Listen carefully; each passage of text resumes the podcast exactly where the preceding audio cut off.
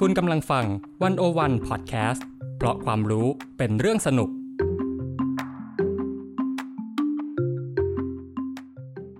ประกาศกรมอุตุนิยมวิทยาปี 2564 ประเทศไทยจะเข้าสู่ฤดูหนาวอย่างเป็นทางการตั้งแต่วันที่ 2 พฤศจิกายน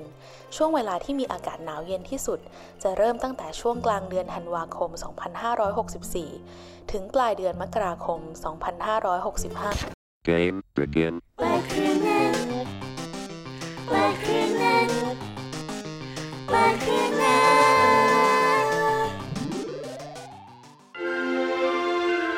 ในที่สุดก็ฤดูหนาวแล้วจีนจีนอยู่ไหน เราไปปั้นตุ๊กตาหิมะด้วยกันไหม ไม่ เอ้าทำไมอะทำไมอะจีนไม่เห็นแกมิตรภาพที่เรามีกันมาอย่างยาวนานเลยเหรอ เราอุตส่าห์จัดรายการด้วยมันตั้งหลายตอนอะ แต่คำว่าเพื่อนอะมันสั้นแค่นี้สินะ โอ้ย เบิงสิเบิง เบิง เบิงเบิงแหกตาดูว่าข้างนอกอะแดดยังจ้าอยู่เลย มีที่ไหนกันเล่าหิมะเนี่ยบ้านเมืองเนี้ยสิ่งที่ใกล้เคียงหิมะที่สุดอย่างน้ำแข็งใสน่ะ มันยังละลายในหน้าหนาวเลย เธอจะมาเอาอะไรหึไม่นะ ความฝันของเรา ความฝันที่จะได้ปั้นตุ๊กตาหิมะแล้วนั่งหน้าเตาผิง จิบช็อกโกแลตร้อน และปิ้งมาร์ชเมลโล่กิน gingerbread ก่อนตบท้ายด้วยนั่งรถเลื่อนกวางเรนเดียร์ไปกับซานตาคลอสในช่วงคริสต์มาสโดยมี BG เป็นหิมะโปรยๆ ความฝันนั้นจะไม่มีวันเป็นจริงเลยเหรอ อืม มันก็อาจจะเป็นจริงได้นะแหละนะ ถ้าเกิดว่าหิมะมันตกนะแต่ประเทศไทยเราจะมีวันที่หิมะตกไหมอะ อืม มันจะมีไหม เป็นไปได้ไหม ยังไง อยากรู้ต้องทำยังไง ถ้าถ้าอยากรู้เราก็ต้อง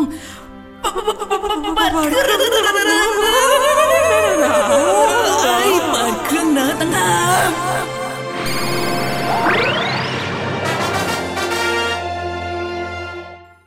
และวันนี้เครื่องเนิร์ดของเราก็คือ พี่เตยวจนาวรรลยางกูรบรรณาธิการ The101.world สวัสดีค่ะพี่เตย สวัสดีค่ะ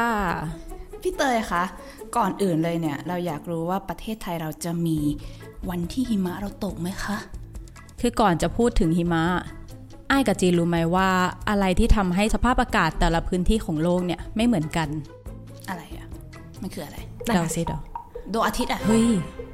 แอบอ่านมาก่อนเหรอ ตำแหน่งที่ตั้งของประเทศล่ะ เฮ้ย อันนี้แอบอ่านมามากกว่า อ่านมันคืออะไรคะพี่เตย คือคุณเกแฮมลอตตันนะเคยอธิบายไว้ในหนังสือจุดกำเนิดของโลกชีวิตจักรวาลและเกือบทุกสิ่ง ว่าไม่ว่าจะเป็นอากาศร้อนหรือว่าหนาวเนี่ยมันจะมีสาเหตุคือการแผ่รังสีจากดวงอาทิตย์ที่กระทบโลก ซึ่ง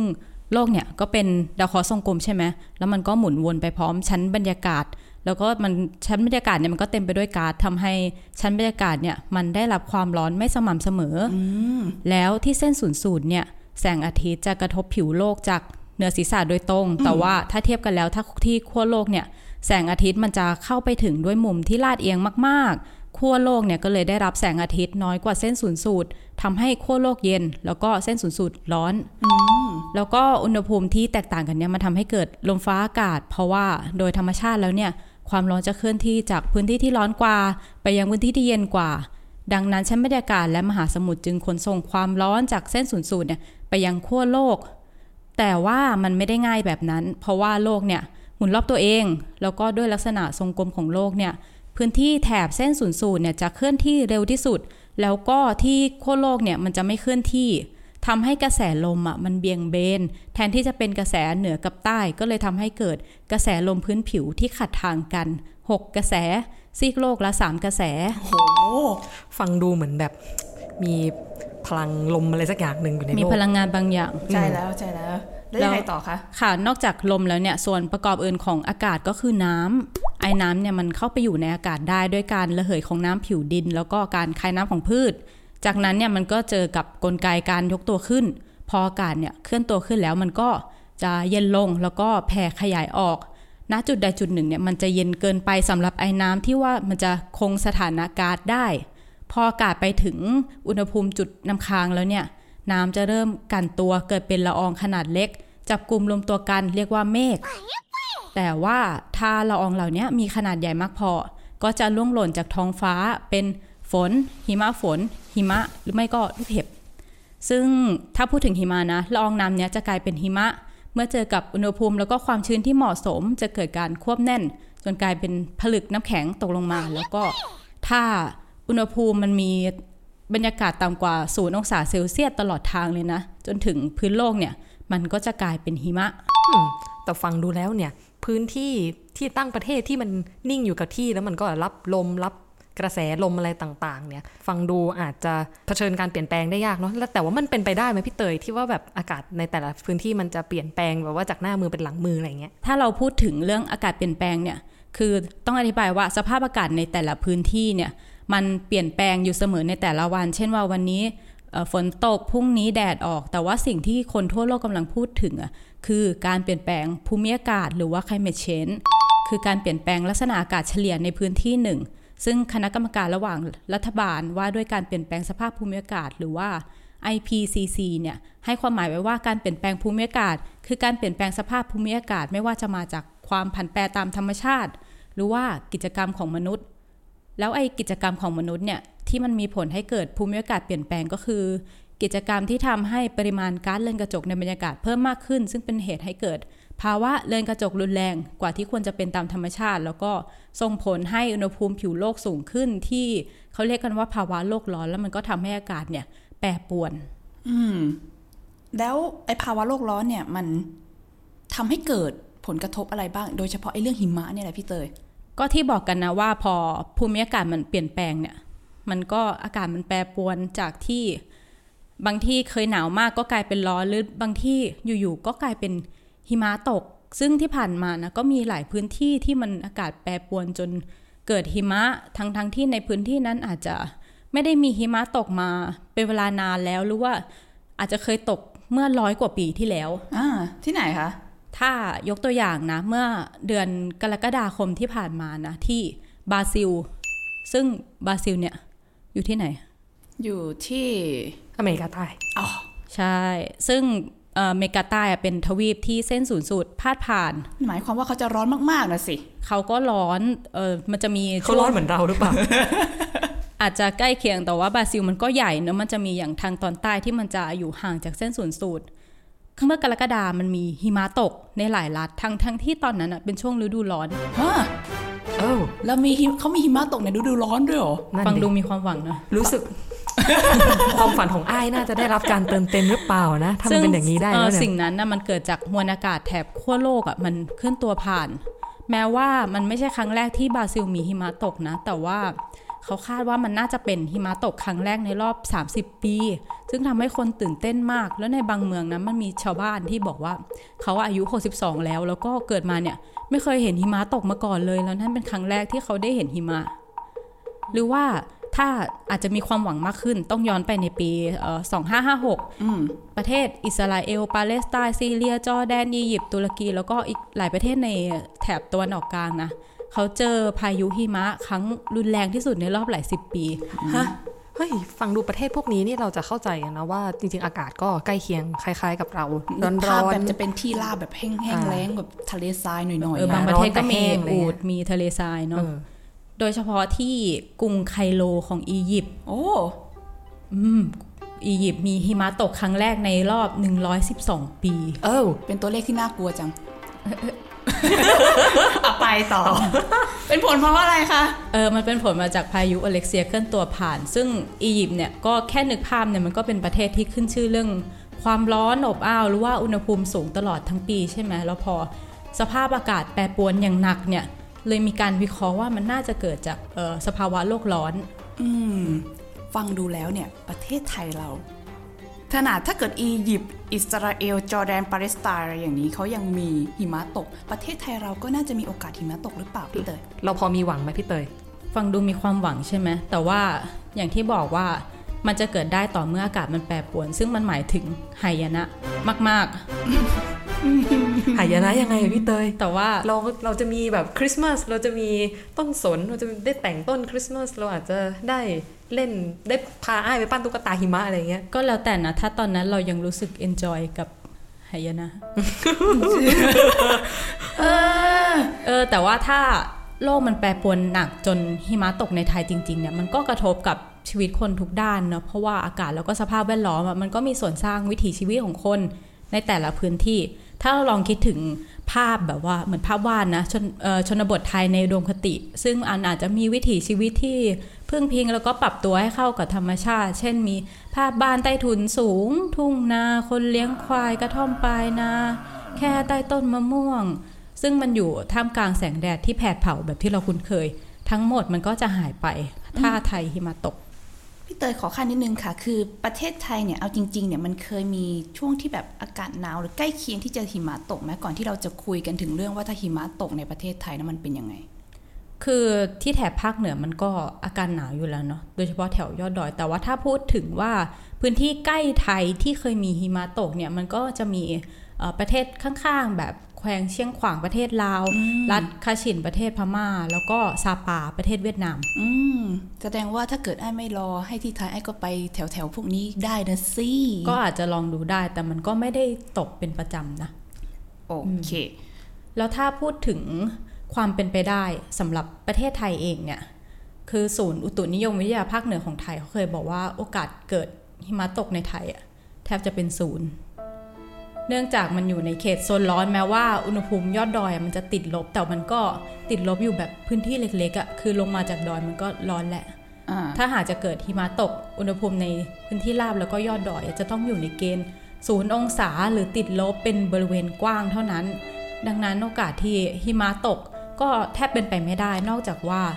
สภาพอากาศโลกจะแปรปรวนถึงขั้นไหายนะอย่างที่บอก โอเค ข้ามไปประเทศลาวแล้วตัดสินใจแล้ว ไม่รอแล้วโถอ้าย ผิดหวังไหมอ้ายก็ก็นิดนึงอะ แต่ถ้าเกิดจินตนาการว่าประเทศเราจะต้องเจอกับหายนะ เพราะว่าเรา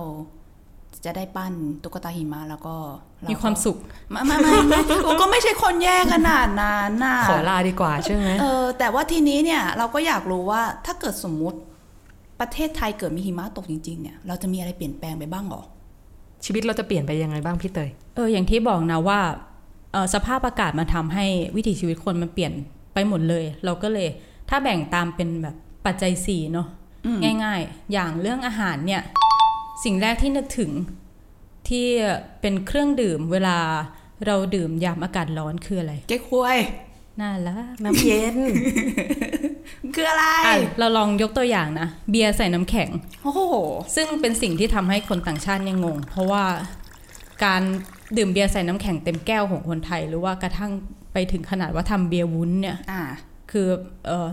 คนตะวันตกเขาก็งงนะว่าทำทำไม เพราะบางคนก็บอกว่าเป็นการกินเบียร์ผิดวิธีหรือว่าทำให้เบียร์จืดลงแล้วก็อืมทั้งทั้งที่เนี่ยเป็นนวัตกรรมสุดยอดสำหรับการดื่มเครื่องดื่มมึนเมา ในเมืองที่อากาศร้อนสุดๆแบบไทย ประเทศอื่นเขาไม่มีเบียร์วุ้นเหรอเท่าที่ได้ยินมาก็ไม่เหมือนจะไม่เคยได้ยินไหมใช่ไหมโอ้นี่มันสุดยอดนวัตกรรมของไทยนี่หว่างั้นก็ ไปกินเบียร์วุ้นกันเถอะเดี๋ยวเดี๋ยวกลับมาก่อนกับกับกับเอองั้นก็แปลว่าเบียร์เราจะเย็นโดยไม่ต้องใช้น้ำแข็ง ใช่ แต่นวัตกรรมเย็ที่อุณหภูมิห้องเออแต่นวัตกรรมของเรามันก็จะหายไป เราอาจจะมีวอดก้าวุ้นแทนก็ได้นะเอออืมอืมอืมโอเค ต่อไปเรื่องอาหารที่มันอาจจะเปลี่ยนก็คือพันธุ์พืชจำนวนมาก มันก็ปลูกเหมือนเดิมไม่ได้ อย่างสิ่งที่ขึ้นชื่อของไทยก็คือผลไม้เมืองร้อนใช่ไหมอย่างทุเรียนมะม่วงมังคุดงอสับปะรดซึ่งเป็นไม้ผลที่มันต้องการอุณหภูมิสูงตลอดรอบปี ถ้าพูดถึงกรณีทุเรียน ซึ่งเป็นผลไม้ส่งออกที่คนจีนข้างใครมาก คนไทยเราก็คลั่งไคล้อืมเช่นกันอืมทุเรียนเนี่ยชอบอากาศร้อนชื้น อุณหภูมิที่เหมาะสมจะอยู่ช่วง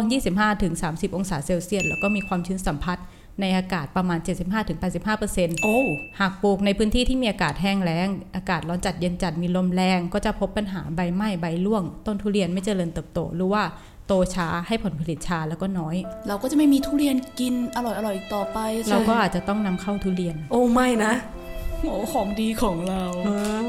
ถ้าพูดถึงพืชส่งออกอย่างข้าวนะ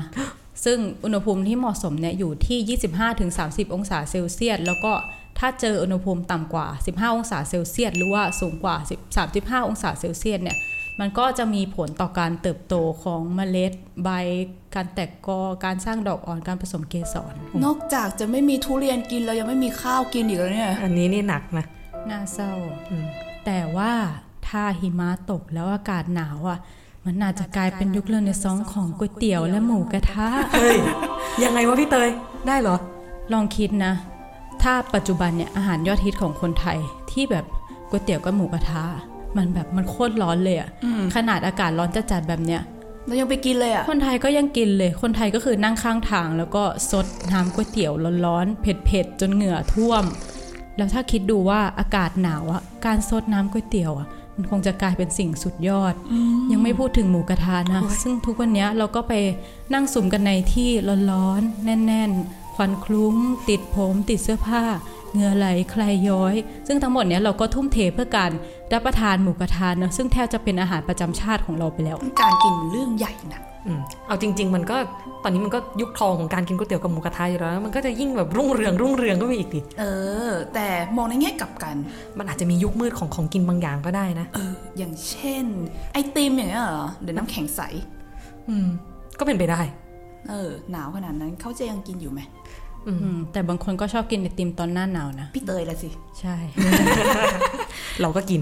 อะต่อไปถ้าเป็นเรื่องที่อยู่อาศัยเนี่ย ถ้านึกถึงบ้านแบบเก่าเนาะเช่น บ้านหน้าจั่วใต้ถุนสูงเรือนไม้ที่ปัจจุบันมันก็น้อยอยู่แล้วมันก็อาจจะไม่มีอีกเลย แล้วก็วัสดุในการสร้างบ้านต่าง ๆ เนี่ยมันก็ต้องเปลี่ยนไป ลองนึกถึงแค่ว่าถ้าเป็นบ้านหลังคาสังกะสีอะมันก็ใช้ชีวิตท่ามกลางหิมะไม่ได้แล้ว ฤดูร้อนหลังคาสังกะสีก็ยังร้อนเลย อืมแต่ถ้าเกิดเป็นฤดูหนาวล่ะหนาวอืมเอาจริงมันอาจจะใช้ชีวิตไม่ได้เลยสักหน้าเลยนะ เออ นั่นสิแล้วถ้ายกตัวอย่างการสร้างที่อยู่สำหรับอากาศหนาวมาก ๆ ทางตอนเหนือของทวีปอเมริกาเหนือเนี่ย ชาวเอสกิโมก็จะสร้างบ้านด้วยแท่งน้ำแข็งที่เรียกว่าอิกลู ซึ่งสร้างในช่วงฤดูหนาว แต่ว่าพอหน้าร้อนที่หิมะละลายเนี่ย เขาก็จะไปอาศัยอยู่ในเต็นท์หนังสัตว์ ซึ่งปัจจุบันชาวเอสกิโมบางส่วนก็ เขาก็ย้ายไปอาศัยอยู่ในบ้านแบบชาวอเมริกัน อืม นั่นหมายความว่าถ้าเกิดอากาศหนาวมากๆ บางทีเราอาจจะเห็นอิกลูในบ้านเรา อืมหรือว่าเราอาจจะได้อยู่ในเต็นท์หนังสัตว์ อืม โอ้ แล้วถ้าพูดถึงอีกอย่างถ้าอากาศหนาวมาก ๆ ก็คือระบบประปาเราจะเสียหาย ทำไมอะ ถ้าลองคิดถึงท่อประปาของไทยอะที่เป็นสีฟ้าน่ารักน่ารักอะ่ะเออมันไม่ได้ออกแบบมาเพื่อรับมืออากาศติดลบ ถ้ายังใช้ท่อแบบนั้นอยู่ ระบบประปาก็จะไม่ทำงานแน่นอน โอ้ไม่มีน้ำไม่มีน้ำใช้ เราก็ต้องเปลี่ยนท่อ อืม แล้วถ้าอากาศหนาวเนี่ย แน่นอนว่าคนคงไม่ต้องติดแอร์แล้วเนาะแต่ว่าสิ่งที่จะตามมาก็คือฮีตเตอร์ที่จะเข้ามาแทนที่ ซึ่งความเปลี่ยนแปลงเนี้ยอาจจะเป็นการปิดฉากช่างแอร์ในตำนานแต่ว่าจะเกิดช่างฮีตเตอร์แทนอุ้ยมุกนี้เก่าไปหรือยังเนี่ย ยังยังมุกนี้คลาสสิกตลอดการไม่เล็กนะ ครับ นอกจากนี้เอ่อสิ่งถัดไปที่จะเปลี่ยนแปลงก็คือเครื่องนุ่งห่ม ซึ่งแน่นอนว่ามันเป็นสิ่งที่ได้รับผลกระทบโดยตรงจากสภาพอากาศ เพราะว่า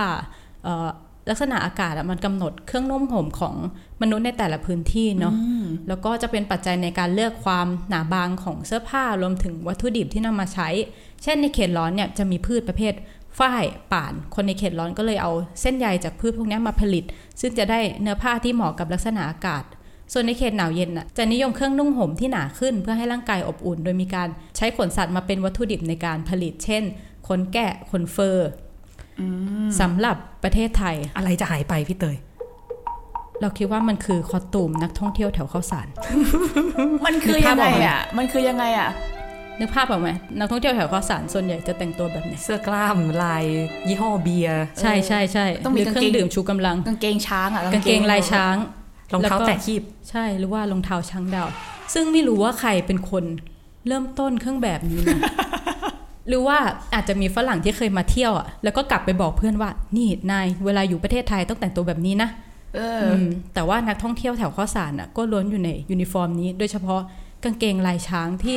เดินไปทางไหนก็มีขายอยู่ทั่วข้าวสารโคเลยตรเยอะเลย ซึ่งสันนิษฐานเอาเองนะว่ามันเป็นที่นิยมเพราะว่ามันถูกผ้ามันโป่งใส่สบาย แล้วก็มีรูปช้างซึ่งเป็นสัตว์ที่ในหลายประเทศเนี่ยไม่มีอ่าแล้วอีกอย่างนะถ้าหิมะตกเนี่ย นักท่องเที่ยวจากเมืองหนาวก็จะหายไป เพราะว่าเพราะว่าเมืองไทยเนี่ยเออมันเป็นที่ท่องเที่ยวพักผ่อนสำหรับชาวต่างชาติที่อยากหนีหน้าหนาวในประเทศตัวเองใช่ไหมมาเจอสายลมชายหาดแสงแดดในประเทศไทย แต่ว่าถ้าประเทศไทยหิมะตกก็ไม่มีเหตุผลที่จะต้องมาแล้วปะ โห อันนี้ก็จะกระทบถึงการท่องเที่ยวเราเลยนะ ซึ่งตอนนี้ก็หนักหนาสาหัสอยู่แล้วพอสมควร เพราะอะไร เพราะโควิด ตึงโอ้เทปสุดท้ายเรายังจะเล่นมุกโควิดกันเนาะ เอาข้ามไปที่อะเรื่องอีกเรื่องหนึ่งดีกว่า สามปัจจัยแล้วพี่เตยปัจจัยที่สี่ละอะยารักษาโรคหรือว่าเกี่ยวกับเรื่องสุขภาพ ซึ่งสภาพอากาศอะมันส่งผลต่อสุขภาพแน่นอนนะแต่อยากพูดถึงเรื่องยารักษาโรคสิ่งที่อาจจะกระทบมากก็คือพวกสมุนไพรพื้นบ้าน อย่างเช่นถ้าหิมะตกนะ เราอาจจะไม่เจอคำแนะนำที่ว่าให้กินฟ้าทลายโจรเพื่อรักษาโควิด เพราะว่าสภาพอากาศที่เหมาะสมสำหรับการปลูกฟ้าทลายโจรก็คืออากาศร้อนชื้น อุณหภูมิประมาณ 25 องศาเซลเซียส ในสภาพที่หิมะตกเนี่ยคงจะปลูกฟ้าทลายโจรได้ยาก เมื่อเราไม่มีฟ้าทลายโจรอยู่ใกล้ตัวหรือว่าไม่มีในปริมาณมากๆเนี่ย ก็คงไม่เกิดแนวคิดว่าจะเอาฟ้าทะลายโจรมารักษาคนไข้ติดเชื้อโควิดนะเอ๊ะ นี่มันดีหรือไม่ดีกันเนี่ยอืมแล้วถ้าเราไม่มีฟ้าทลายโจรเราจะมีวัคซีนไหมอะไม่แน่ใจ ไม่รู้เหมือนกันนะอะนอกจากปัจจัย 4 อย่างแล้วเนี่ย มันมีปัจจัยเรื่องอื่น ๆ อะไรที่จะมันจะเปลี่ยนแปลงไหมพี่เตยอะถ้าในเชิงวัฒนธรรมนะสิ่งที่คนไทยจะนึกถึงก็คือประเพณีสงกรารใช่ไหมซึ่งเป็น วัฒนธรรมร่วมลากอุตสาคเนย์ทั้งไทยกัมพูชาพม่าลาว แล้วก็พบในบางกลุ่มชนในเขตจีนตอนใต้ แต่ว่าถ้าไทยมีหิมะตกเนี่ยการสาดน้ำสงกรารอย่างบ้าคลั่งที่เราทำกันอยู่คงไม่เกิดขึ้น หรือว่าถ้าใครฝืนจะเล่นน้ำต่อ ก็อาจจะนำไปสู่การทะเลาะวิวาทแค่คิดก็หนาวแล้วอะเออเฮ้ยแต่ว่าบางทีเราอาจจะมีสาดหิมะแทนก็ได้หรือเปล่าโอ้ก็เป็นไปได้หรรือดว่าน้ำแทนที่จะรดน้ำดำหัวอะเราก็ให้ผู้ใหญ่มานั่งเสร็จแล้วเราก็เอาโปรหิมะยมาคิวโปะอะ ผู้ใหญ่นะครับ ไม่ใช่น้ำแข็งใส หรือเราอาจจะสาดน้ำอุ่นกัน มันแต่เข้าท่า แต่มันก็ต้องต้มก่อนเออเรื่องมากอย่าอะมันหรือเราไม่จะสาดน้ำร้อน โอ้อันเนี้ยอันเนี้ยอันเนี้ยหนักข้อใหญ่ อย่าเลย โอ้แต่ก็น่าเศร้านะ ถ้าเกิดว่าสงกรารจะหายไปเนี่ย อืมแล้วก็อีกหนึ่งสินค้านะ ซึ่งเป็นของฝากที่คนต่างชาติเนี่ยชอบซื้อจากไทยก็คือยาดม นะยาดมจะหายไปเหรอพี่เตย ก็ยาดมเนี่ยมันเป็นไอเทมประจำตัวคนไทยเนอะชนิดที่ว่าเราสามารถเอายาดมยัดรูจมูก แล้วก็เดินตามที่สาธารณะได้อย่างปกติ เพราะคนไทยชินกับสิ่งนี้แล้ว ซึ่งยาดมเนี่ยมันเหมาะมากสำหรับใช้ในประเทศเขตร้อน ซึ่งมันง่ายต่อการเกิดอาการหน้ามืดวิงเวียนเป็นลมหรือกระทั่งใช้ดมเพื่อกลบกลินเหงื่อคนข้างๆ อุ้ยอุ้ยอุ้ยอันนี้ประสบการณ์ตรงหรือเปล่า แต่ก็ไม่แน่ใจว่าถ้าหิมะตกอากาศหนาวเย็นแล้วอะคนจะไม่ต้องการอุปกรณ์แก้วิงเวียนนี่แล้วหรือเปล่า แล้วก็จะทำให้ความนิยมเสื่อมคลายลงไหม เพราะว่ามันมีการสำรวจของนิวเซนที่บอกว่าตลาดยาดมไทยอะมีมูลค่าไม่ต่ำกว่า 3,300 ล้านบาทต่อปี แล้วประชากรเราที่มีอยู่ราว70 ล้านคนเนี่ยใช้ยาดมอย่างน้อย 10%แล้วก็ใน 1 เดือนอะใช้อย่างน้อย 2 หลอด ก็คือก็ยัดจมูกซ้ายกับจมูกขวา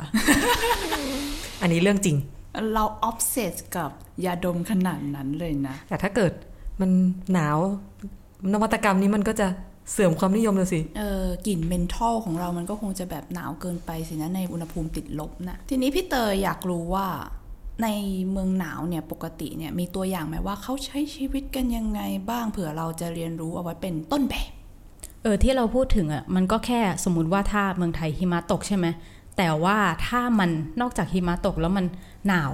มากๆเนี่ยเขามีสารคดีจาก BBC นะเขาไปสำรวจหมู่บ้านเวิร์คฮายันทางตะวันออกของรัสเซีย โอ้ ซึ่งเป็นดินแดนที่หนาวที่สุดในโลกที่อยู่นอกเขตขั้วโลกใต้ ซึ่งในช่วงหน้าหนาวอะเขาเคยบันทึกได้ว่ามีอุณหภูมิ ถึงติดลบ 67.8 องศาเซลเซียส โอ้นั่นเลยยิ่งกว่าคำว่าหนาวไปอีกเขานะอยู่กันยังไงอะ นั่นน่ะสิเขาเป็นหมีขาวเหรอหรือเขาเป็นเพนกวิน อ๋อ คนโลกใต้นี่เนาะเขาก็ยกตัวอย่างนะว่าเอออย่างน้ำที่ชาวบ้านใช้ในบ้านนะ ก็จะมาจากการตัดก้อนน้ำแข็งจากแม่น้ำแล้วก็คนก็จะถือเดินกลับบ้านถือน้ำเลยนะ เป็นก้อนๆแล้วแต่ละบ้านจะเก็บก้อนน้ำแข็งอะเรียงเป็นชั้นไว้ที่ด้านนอกพอ พอจะใช้น้ำก็หยิบเข้ามาในบ้านให้มันละลายมันด้านกลับเลยนะเราเนี่ยเอาน้ำมันไปทำให้เป็นน้ำแข็งอันเนี้ยเอาน้ำแข็งมาทำให้เป็นน้ำอ๋อใช่เออจริงว่ะน้ำแข็งในเมืองไทยที่ละลายใน 2 นาทีอะส่วนน้ำประปานะในอากาศที่หนาวเย็นมากๆ ก็ต้องทำให้มีอุณหภูมิสูงเพื่อว่าป้องกันท่อระเบิดจากการที่น้ำอะมันเย็นจนกลายเป็นน้ำแข็งทำให้ไม่สามารถนำมาใช้ดื่มได้ เหมือนท่อประปาเขาจะเหมือนต้มน้ำร้อนตลอดเวลาอย่างเงี้ยเหรอ อืมจะต้องทำให้มีอุณหภูมิสูง อย่างที่บอกว่าอย่างเมืองไทยอะถ้าเป็นท่อฟ้าฟ้าๆน่ารักน่ารักอะก็คือไม่รอดอยู่แล้ว ก็คือแตกแน่นน้ออนงรับไม่ไหว สงสารน้อง แล้วก็อุณหภูมิที่ต่ำมากของที่บอกที่เป็นเมืองในรัสเซียนะมันทำให้กิจกรรมบางอย่างในชีวิตประจำวันอะทำไม่ได้ตามปกติเหมือนในที่อื่น เช่นไปบตเตอรี่เนี่ยเขาจะใช้ได้นานแค่แบบสองสามนาที เท่านั้นเพราะว่า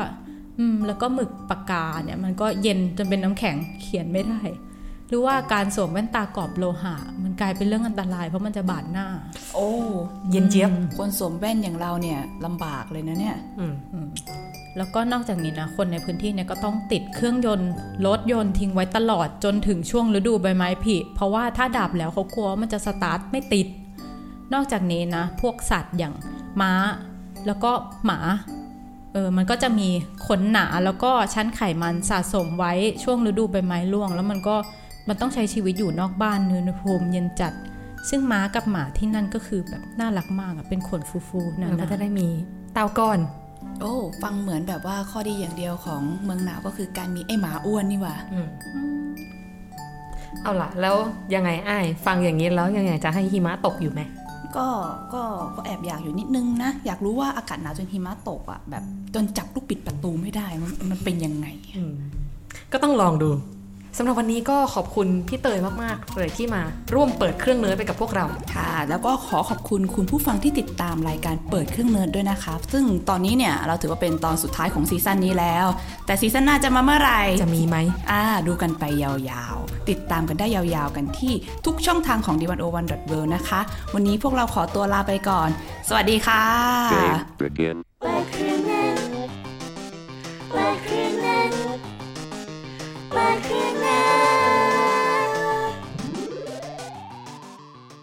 ว่าแต่จะมีซีซั่นหน้าจริงปะไม่รู้ขอดูก่อน ขอหยุดปีใหม่ก่อนได้ปะจะได้หยุดปะ